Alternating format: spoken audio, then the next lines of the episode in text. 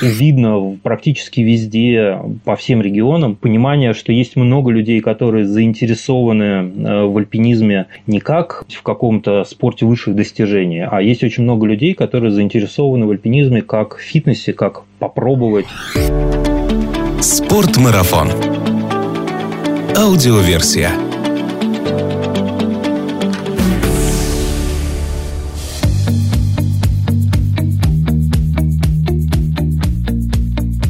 Добрый вечер всем зрителям Спорт Марафон ТВ, кто в этот воскресный вечер присоединился к нашему онлайн-вещанию и составит нам компанию в сегодняшнем интересном разговоре. Меня зовут Артур Ахметов, я автор и ведущий проекта Спорт Марафон Аудиоверсия. Это единственный в России подкасты про аутдор и все, что с этим связано, в том числе и снаряжение. Я уверен, что сейчас у нас на стриме именно те люди, которым действительно интересна та тема, о которой мы будем сегодня говорить, и, безусловно, интересен наш сегодняшний гость. Начну именно с него. Многие, наверное, узнали на экране мастера спорта по альпинизму, инструктора второй категории, руководителя учебно-методической комиссии Федерации альпинизма России Владимира Молодожена. Владимир, привет! Привет. Как настроение? Как и у всех, на самоизоляции. Не так, чтобы плохо, но могло бы быть и лучше. Визит Владимира к нам в гости приурочен к выходу в свет третьего сезона видеоучебника по альпинизму. И сразу после этого интервью у всех зрителей СМТВ будет возможность увидеть премьеру и посмотреть сразу четыре первых ролика нового сезона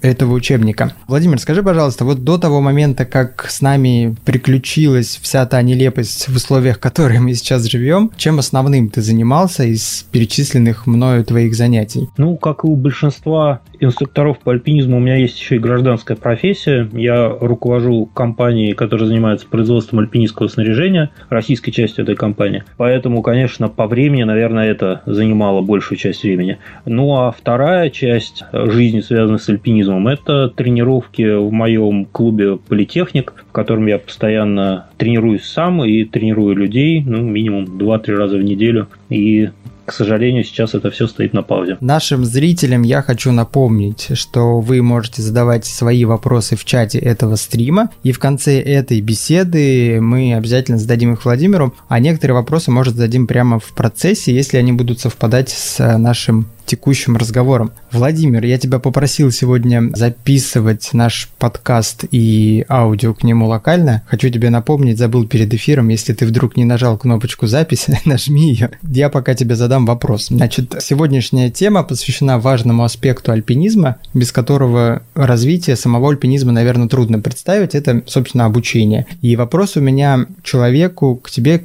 как с богатым опытом не просто восхождения, но и обучения. Как ты, в принципе, считаешь, успех в альпинизме складывается только из теоретических знаний и практических навыков или нужно еще что-то? Какая-то магия, может, какой-то талант.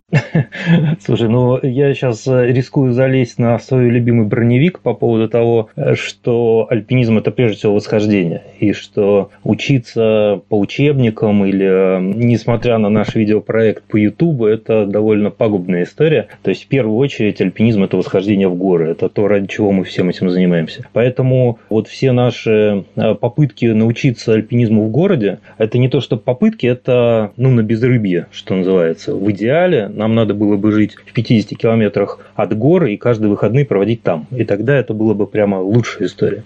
Ну а так как все живут э, не в Шалинском монастыре и помимо гор еще есть много всего другого в жизни, поэтому да, мы вынуждены отдельно и книжки читать, и тренироваться в зале и так далее, и так далее. Но все равно теория и даже тренировки в зале или на домашних скалах это только маленькая часть того, что нам нужно в целом будет в горах. Тут альпинизм очень комплексная история, она складывается из психологической подготовки, из наших там ОФП банально, сколько мы там сможем бегать, лазать и прочего-прочего. То есть это очень комплексная история. Поэтому Учиться, конечно, надо, потому что иначе мы будем тратить время в горах. Но не забывайте, что все-таки альпинизм это прежде всего восхождение, прежде всего. И мы вот на это все должны быть настроены в большой степени. Немножко теории и много-много практики. Да, много-много практики, да. Если копнуть э, в историю, то одно из самых ранних восхождений, о котором, собственно, говорит история, произошло 234 года назад. Тогда Мишель Габриэль Пакарт и его проводник Жак Бальма зашли на Монблан. Но, возможно, там люди и раньше ходили, просто вот покопался я в истории и нашел, что вот это первое. Вот если сравнивать теорию и практику альпинизма сегодня и тогда, в 1786 году. Насколько все изменилось и что подверглось наибольшей эволюции, по твоему мнению? Слушай, ну, во-первых, это все началось гораздо раньше. Если э, ты помнишь, нашли когда-то не столь давно такого товарища Эдце, его нашли как раз в горах. И, в общем, он тоже вполне себе какие-то альпинистские действия явно совершал. А другой вопрос, что с другими целями, но совершенно точно в горах-то люди очень давно жили, были, ходили и восходили. Вопрос, что с течением времени у нас меняется и общество человеческое, а альпинизм – это лишь одно из проявлений. Поэтому, если раньше альпинизм, если это еще до Покарда и Бальма, горы в основном воспринимались как некие жилища духов, и поэтому у нас есть какие-то религиозные истории, связанные с горами. До сих пор на Кайлос восхождения альпинистские запрещены, потому что это может оскорбить чувство верующих.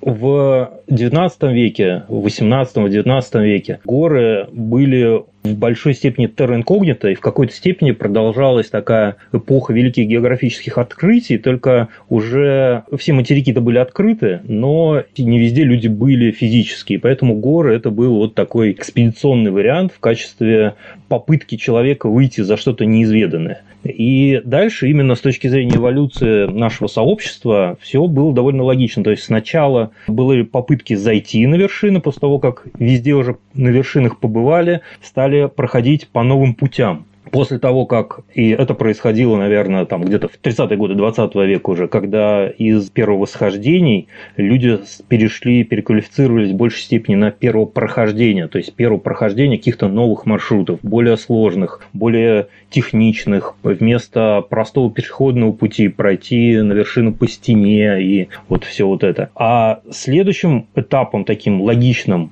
после того, как уже все более-менее логичные, разумные линии были пройдены, ну, я сейчас утрирую, конечно, не все, но большая часть, уже возникла некая внутренняя составляющая. Важно не только по какому пути, но и как. И вот возникли все эти истории, связанные с альпийским стилем, связанные с тем, что давайте не менять гору под себя, а давайте стараться подготовиться так, чтобы взойти на эту вершину, максимально не потревожив ни природу, не изменив свой горы и так далее. И так далее. И вопрос из техники перешел более в этическую зону. И сейчас это, наверное, самая горячая дискуссия, где вот этот правильный стиль, где эта грань между правильной этикой и неправильной этикой. Потому что если продолжать до маразма эту идею, ну окей, давайте тогда разденемся и будем ходить в шкурах и без обуви, да. Но, с другой стороны, история, когда мы вместо альпинизма начинаем заниматься промышленным альпинизмом, мы прокладываем лестницы на вершины, это уже, очевидно, не то, чего хочет современное сообщество сообщества. Поэтому, то есть из техники мы сейчас переключились в более этическую зону, и поэтому альпинизм стал более внутренним таким видом деятельности даже, чем внешним. То есть преодоление начинается именно с нас самих. А как ты считаешь, вот э, если взять всю историю альпинизма, когда он находился на пике популярности? Может, сейчас он находится на пике популярности или вот именно популярность альпинизма, она уже сходит немножко на нет? Ну, во-первых, смотря где, Потому что если говорить, э, да, ну, у нас мир такой очень весь разный, наверное, в Африке альпинизм еще только начинает зарождаться, да, а в Европе уже, ну, если не пик, если не прошел, то, по крайней мере, мы на нем примерно находимся. Э, видишь, то это к предыдущему вопросу. Если раньше альпинизм был уделом единиц, уделом таких раздвигающих какую-то известную картину мира и меняющих, и что-то новое такое открывающее, окружающих, то где-то, наверное, начиная годов с 80-х, когда в Европе возник аутдорный бум, это связано не только с альпинизмом, но и со всеми остальными аутдорными активностями, альпинизм очень сильно перешел из спорта даже не то что высших достижений, а вот из э, истории покорения первооткрывателей Южного полюса, Северного полюса, вот, вот таких вот историй э, крайне героических, он очень сильно перешел в сторону фитнеса.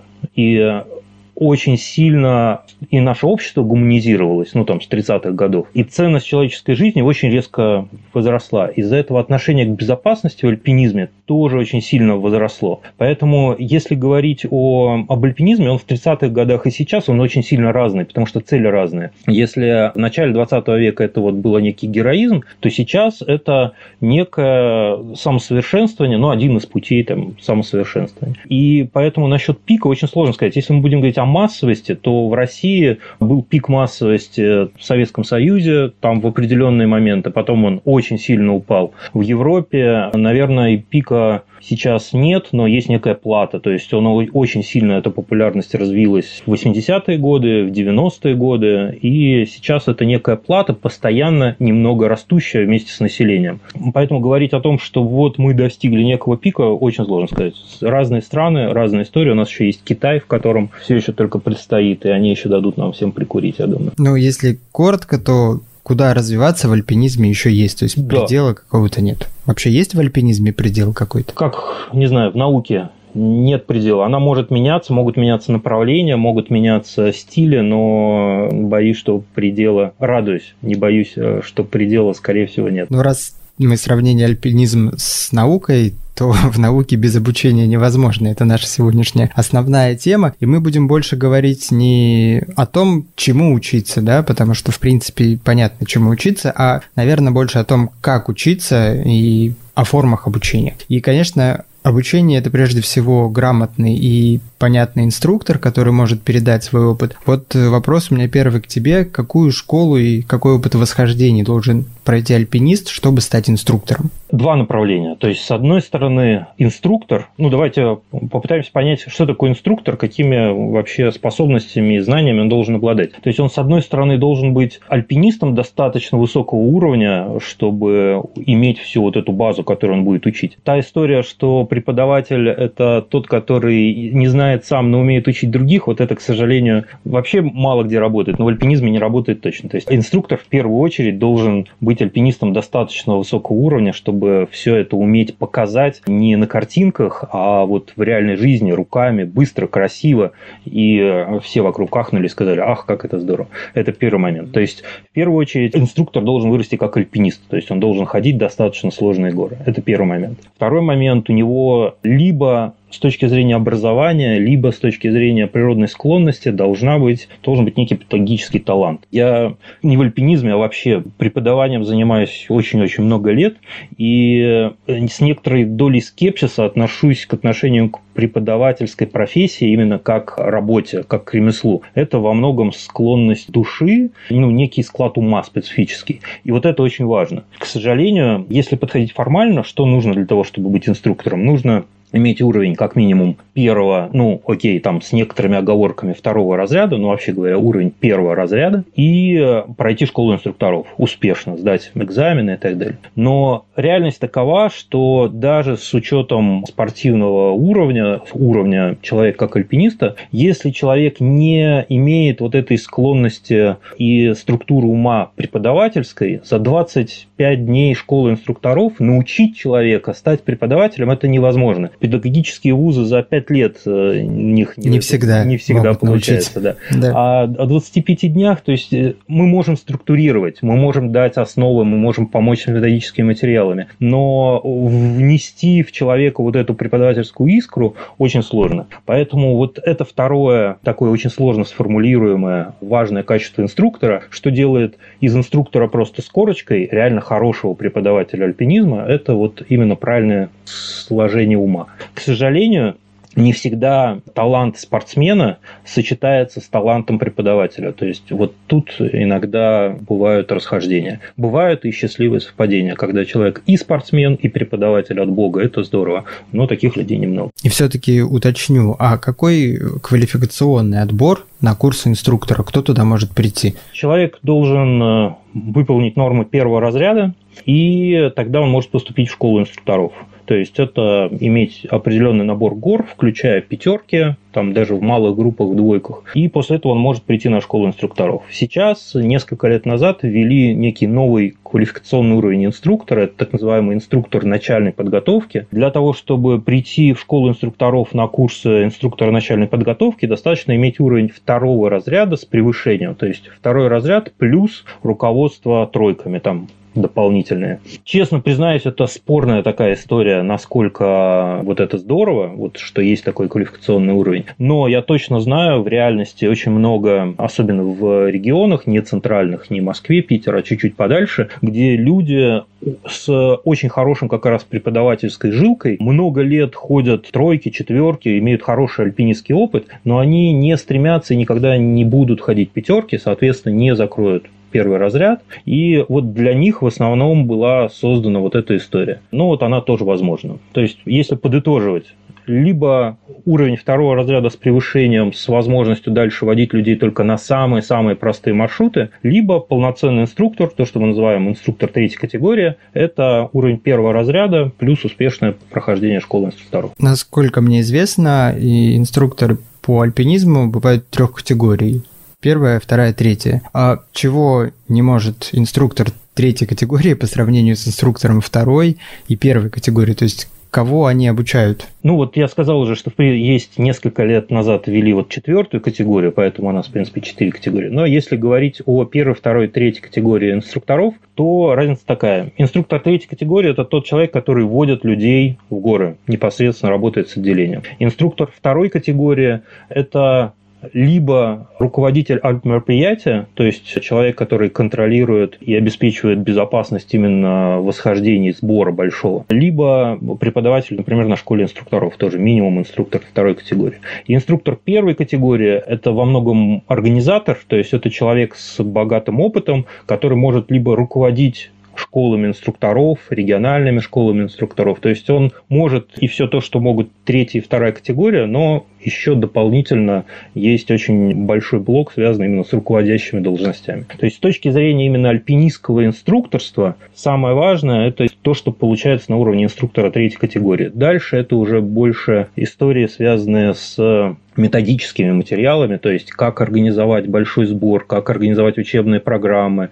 написание всяких методических материалов. Вот это, это инструктора более высоких категорий. Инструктор э, первой категории должен со временем как-то подтверждать свою квалификацию проходить какие-то промежуточные экзамены? У нас все инструктора раз в пять лет должны подтверждать квалификацию все без исключения. Этого не было раньше, например, в Советском Союзе не было, но вот несколько лет назад это приняли, с моей точки зрения, это хорошо, потому что мы все должны держать себя ну, в некой форме. То есть, если я инструктор альпинизма, неважно какой категории, то я должен иметь физические и методические способности именно непосредственно провести группу безопасно на восхождение. Соответственно, я должен сам и лазать, и работать с веревкой. Это то, о чем мы э, говорили говорили в самом начале, что инструктор – это боевая единица такая полноценная должна быть, не только теоретическая. Поэтому да, раз в пять лет мы все должны подтверждать категорию. Есть ли у тебя информация, знаешь ли ты о том, как вот устроены подобные инструкторские дела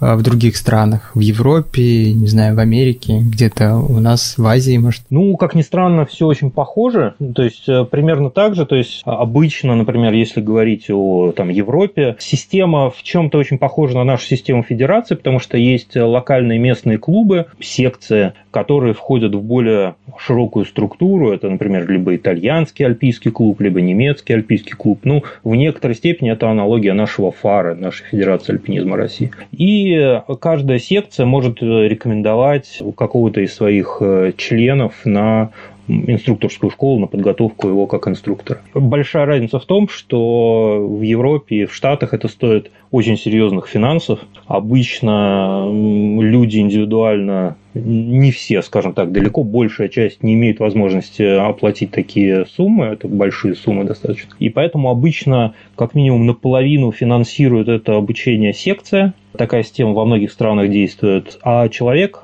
обязан э, после обучения успешного в этой секции отработать какое-то время, ну, тут уже в каждой секции, в каждой стране по-разному, какое-то время отработать с участниками как инструктор. То есть, таким образом, ну, возвращая вот этот такой кредит на обучение, назовем это так.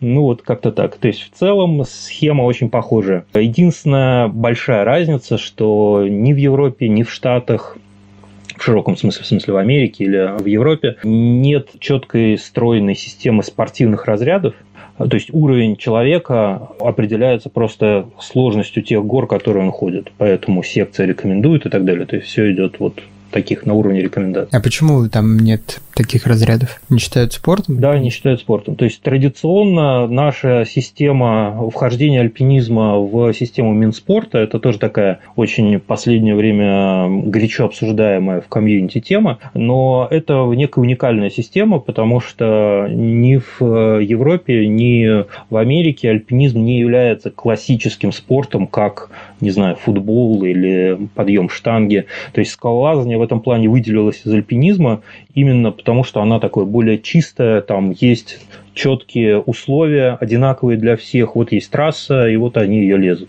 В альпинизме даже одна и та же гора, пройденная сейчас и пройденная через три дня, она может быть разная по сложности из-за разных внешних условий. То есть мы не вполне подчиняемся самому главному условию спорта, это равенство условий спортсмена.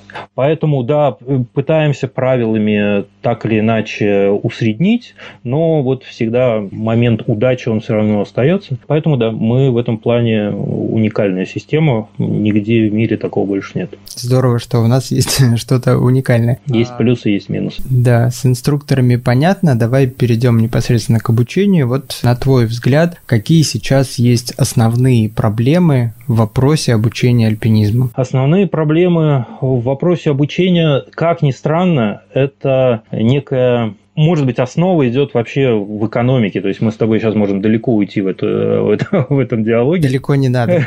Да, а, потому что есть четкое ощущение нехватки инструкторов. То есть особенно последнее время у нас э, видно практически везде, по всем регионам, понимание, что есть много людей, которые заинтересованы э, в альпинизме не как, может быть, в каком-то спорте высших достижений, а есть очень много людей, которые заинтересованы в альпинизме как в фитнесе, как попробовать. Возможно, они дальше не пойдут. Почему это важно? То есть, ну, казалось бы, там человек три раза съездил в горы, больше туда не поехал, ну и зачем о нем говорить? Дело в том, что база вот этих людей, новичков, которые в целом заинтересованы попробовать, чем она шире, тем больше у нас в итоге вырастает спортсменов высокого уровня. Потому что, ну, как э, в хоккее или в футболе, то есть э, набирают огромное количество начальных детских секций, и из них там вырастают единицы э, реально талантливых, заинтересованных, мотивированных, то есть тех людей, у которых вот все эти звезды реально складываются. И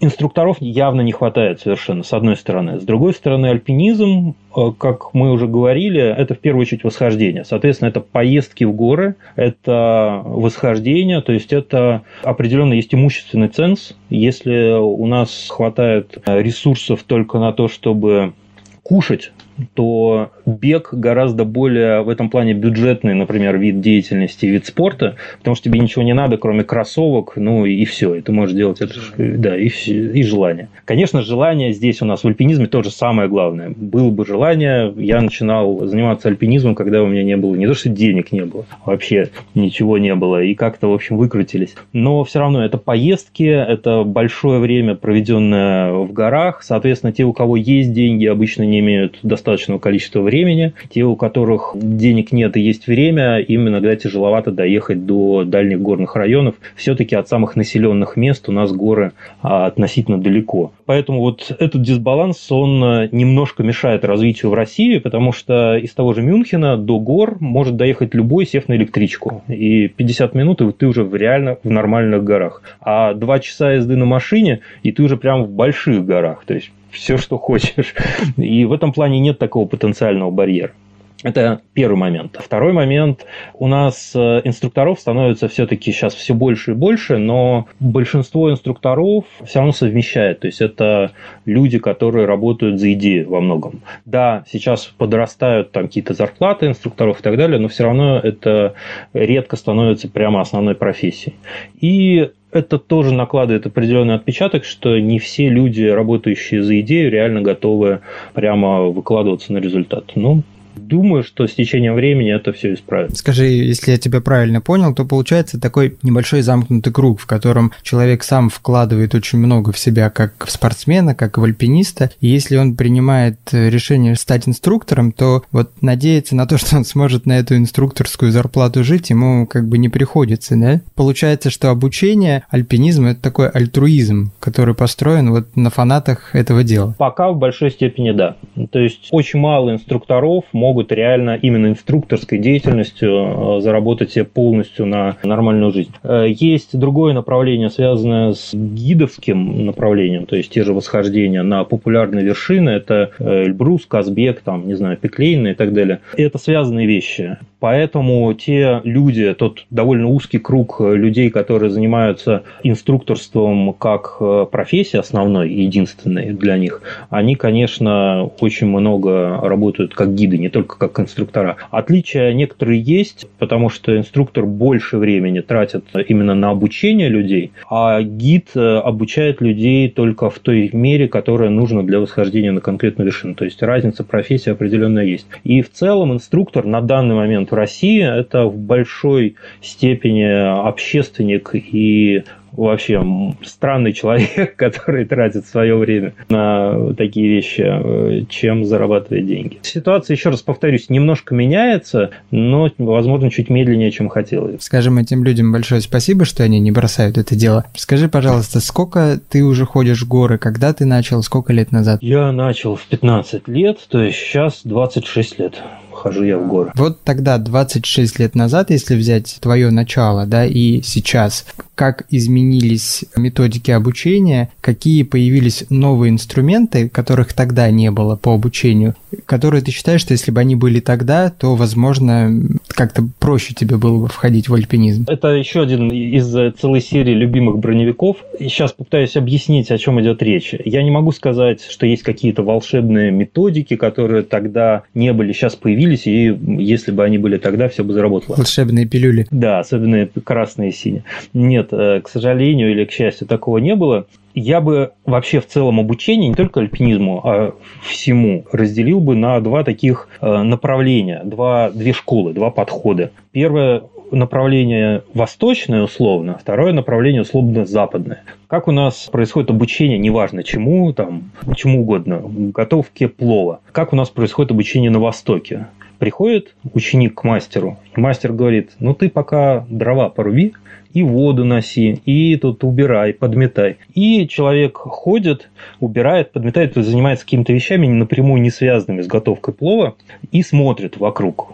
И он наблюдает за учителем, за старшими учениками, проникается духом, он не объясняется этот дух. И через сколько-то лет он внезапно говорит, а, вот оно, то есть я для чего колол дрова? Чтобы там поставить руку правильно, чтобы этот плов мешать правильным образом. И вот через некоторую такую серию озарений он через много лет становится супермастером и всем показывает. Это одно направление, которое мы видели во всяких китайских фильмах, как обучались да, боевым искусствам. А есть западное направление, когда ты приходишь а тебе говорят так, для того, чтобы приготовить плов, тебе нужно сначала вот это, вот это, вот это, вот это, список. Дальше, вот есть список рецептов. Вот плов может быть такой, такой, такой, такой. Вот здесь вот так, вот здесь вот так. То есть все крайне структурировано, детализировано и четко в рот человеку скармливается. Если мы в качестве цели хотим получить человека, для которого готовка плова – это цель жизни, и он больше ничем не занимается, то первый путь, он, очевидно,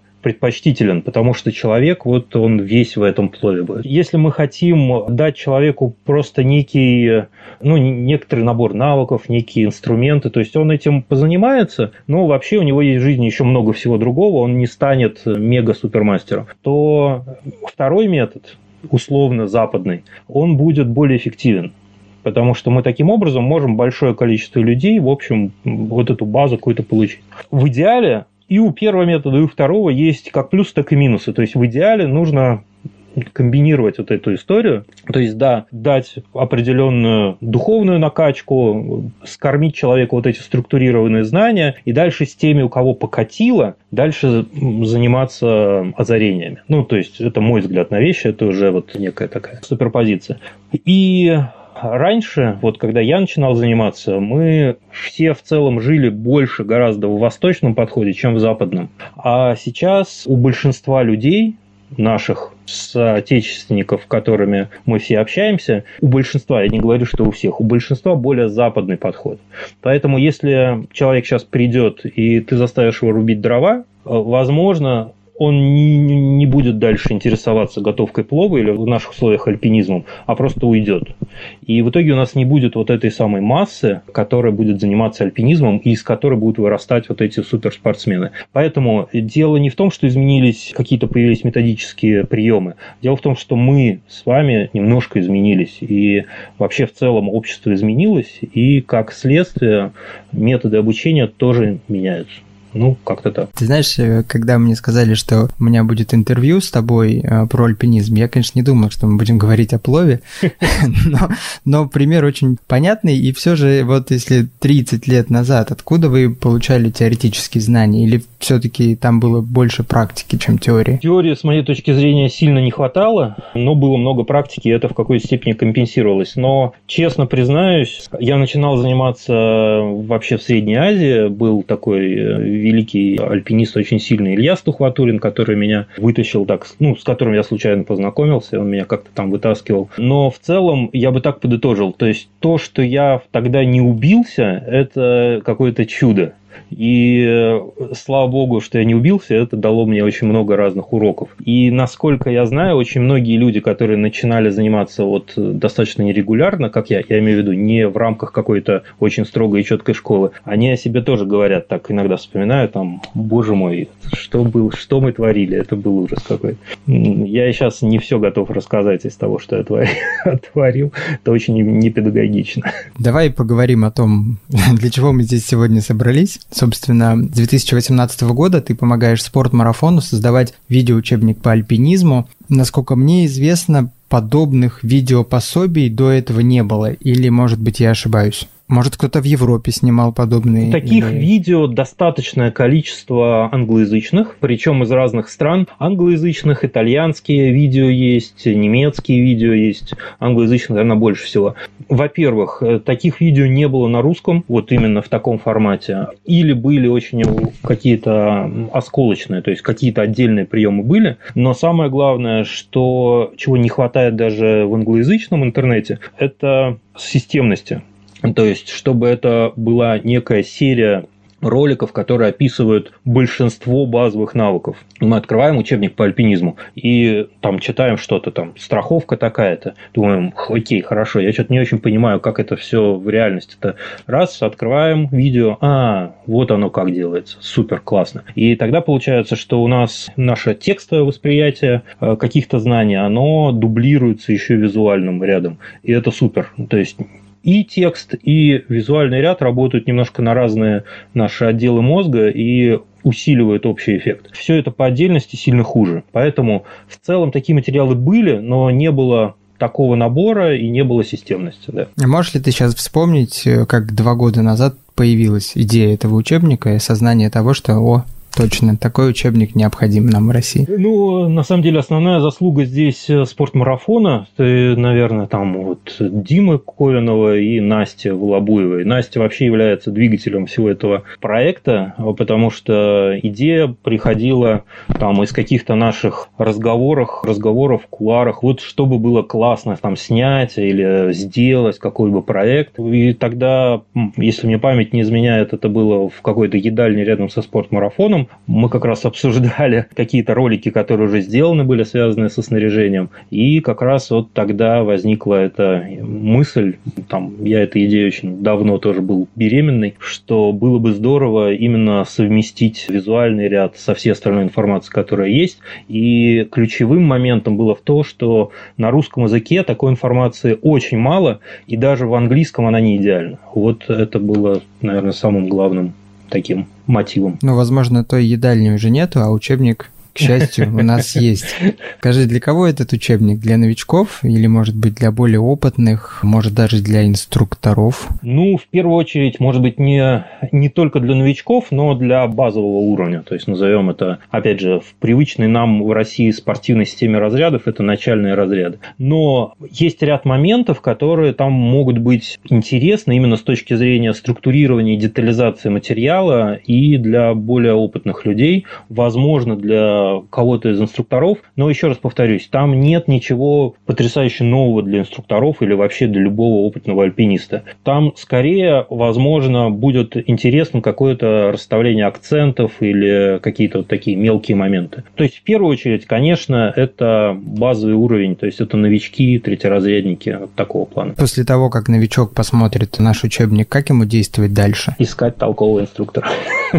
Я сейчас понимаю, что я режу сук, на котором...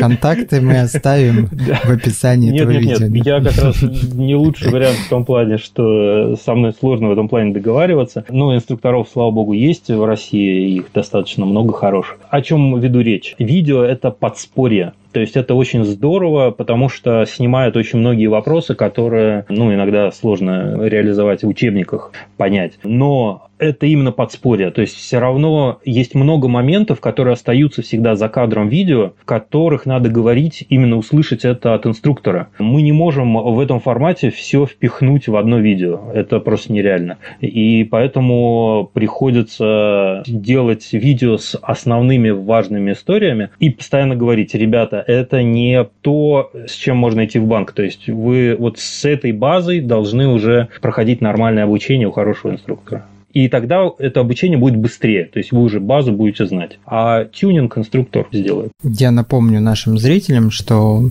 после того, как закончится это интервью, будет премьера первых четырех серий третьего сезона видеоучебника по альпинизму. Скажи, пожалуйста, о чем были первые два сезона, о чем будет третий сезон? Как сериал, как «Игра престолов» практически. Ну, как, если как «Игра престолов», то мы все умрем. Тут и так понятно.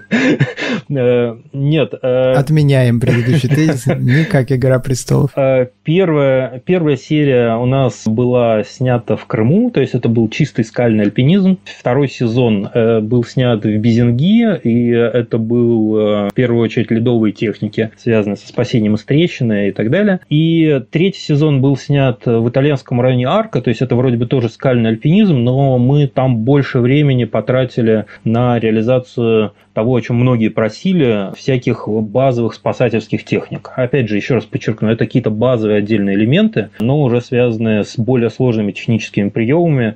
И если говорить, опять же, в системе разрядов, то это, возможно же, не новички, а там чуть-чуть более опытные люди, у которых возникают вопросы, а что делать, если что-то случилось нештатно. И вот какие-то элементы спас-работ мы там также включили. Поэтому вот примерно так тематически это будет отделять. То в четвертом пока, ну то есть есть э, целый блок еще того, что надо, пока думаем, когда, где и что. Ну, как мы говорили в начале, тема эта нескончаемая, и хорошо, что она таковой является. Ну, знаешь, мои вопросы, в принципе, подходят к концу. Я вижу, что нас на стриме смотрит достаточное количество людей. Я надеюсь, что они сейчас будут задавать тебе вопросы, и у нас есть еще немножко времени, чтобы ты на них ответил. Последний вопрос у меня к тебе заготовленный. Помимо нашего видеоучебника, какие методы обучения ты мог бы посоветовать всем, кто собирается заняться альпинизмом? Опять же, если ударяться в какую-то теоретическую педагогику, у нас есть разные варианты именно методов обучения, связанные с тем, что мы информацию можем воспринимать по разным каналам. И опять же, когда есть уже база, связанная с прочтением книжек, связанная с, возможно, каким-то первым горным опытом, не обязательно альпинистским, может быть, просто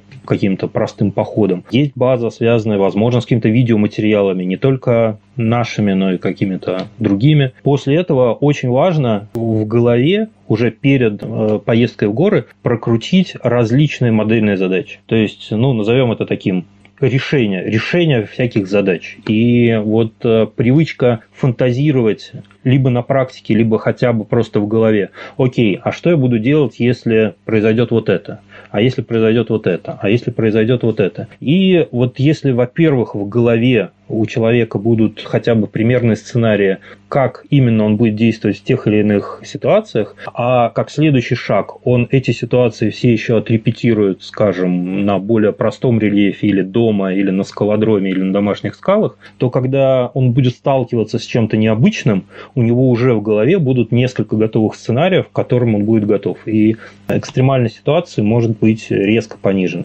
Я вообще крайне нервно отношусь к названию альпинизм экстремальный вид деятельности, потому что я считаю, что если нормально хороший инструктор нормальный процесс обучения, это не должно быть экстримом до уровня там пятой-шестой категории сложности. А до этого это не экстрим, это должно быть безопасно и спокойно, регулярно. В каком-то роде вождение автомобиля по МКАДу тоже является экстремальным видом спорта. Я вообще жизни Вот у нас есть вопросы, спрашивает Дмитрий, бег и альпинизм, нужно ли бегать, чтобы хорошо ходить в горы? Не такой простой вопрос, как... На броневик полез опять ты? Нет, это просто не такой простой вопрос, чтобы на него быстро в одной фразе ответить. Объясню. То есть у меня э, лично в моем бэкграунде есть довольно много лет занятий легкой атлетикой, поэтому хотелось бы сказать, что да, бегать делать обязательно надо. Но дело в том, что все-таки беговые нагрузки, они очень хорошо тренируют действительно сердечно-сосудистую систему, а вот именно мышечные нагрузки, они немножко другие в альпинизме. Причем, если мы говорим о техническом альпинизме, то они сильно другие. Более того, известный, например, факт, что большие объемы беговых нагрузок, они плохо влияют на наш уровень лазания. Я говорю о больших объемах именно реально бега и о достаточно высоких категориях. То есть это в какой-то степени нагрузки антагонисты. Поэтому только бег – это не очень здорово, потому что нам надо тренировать еще много всего другого, что просто бег не тренирует. Но если вы говорите о относительно небольших объемах, ну, то есть там, ну, скажем, несколько десятков километров в неделю, то однозначно да, потому что это здорово развивает сердечно-сосудистую. Беговые лыжи точно так же отличная нагрузка, отличная тренировка. Но очень важно, чтобы этим тренировки не заканчивались. То есть только бег, этого мало. То есть это тогда мы перейдем в разряд условных скайранеров, ну то есть людей, которые занимаются горным бегом на большой высоте. Да, это формально тоже вид альпинизма, но не совсем классический, назовем это так. Спрашиваю также твоего мнения, с какого возраста можно вести ребенка на Эльбрус? Биологически или, или этически? Этически с того момента, когда он сам сможет принимать решения.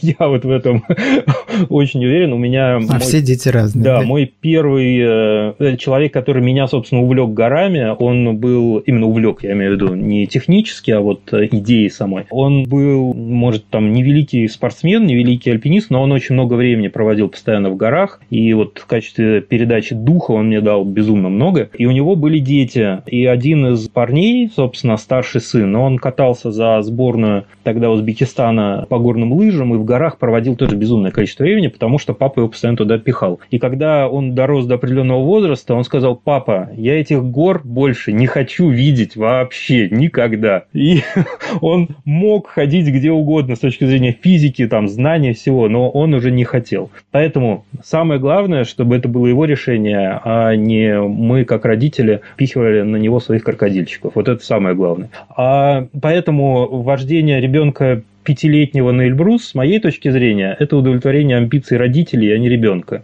Насколько это надо, я не знаю.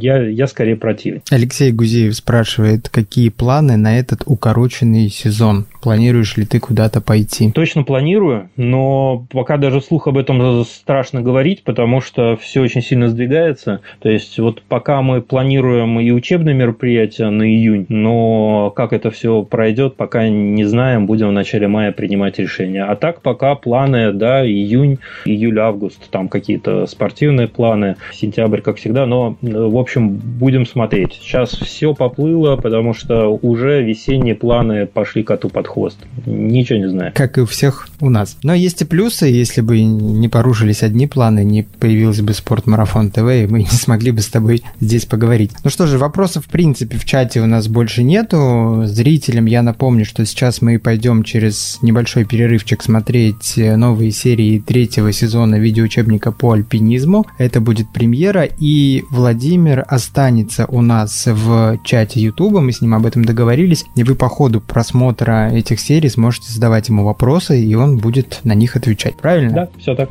все так. Владимир, спасибо тебе большое за это интервью, спасибо, что помогаешь нам делать этот клевый учебник. Я тоже сейчас буду его смотреть, и, может быть, тоже тебе задам еще какие-то вопросы, хотя я думаю, я сегодня узнал и так очень много. Желаю тебе, чтобы сезон у тебя состоялся, и чтобы ты куда-то сходил и кого-то, может быть, чему-то научил. Спасибо огромное. Всем большие приветы. Надеюсь, что наша условная самоизоляция скоро завершится. Да, всем привет. Пока.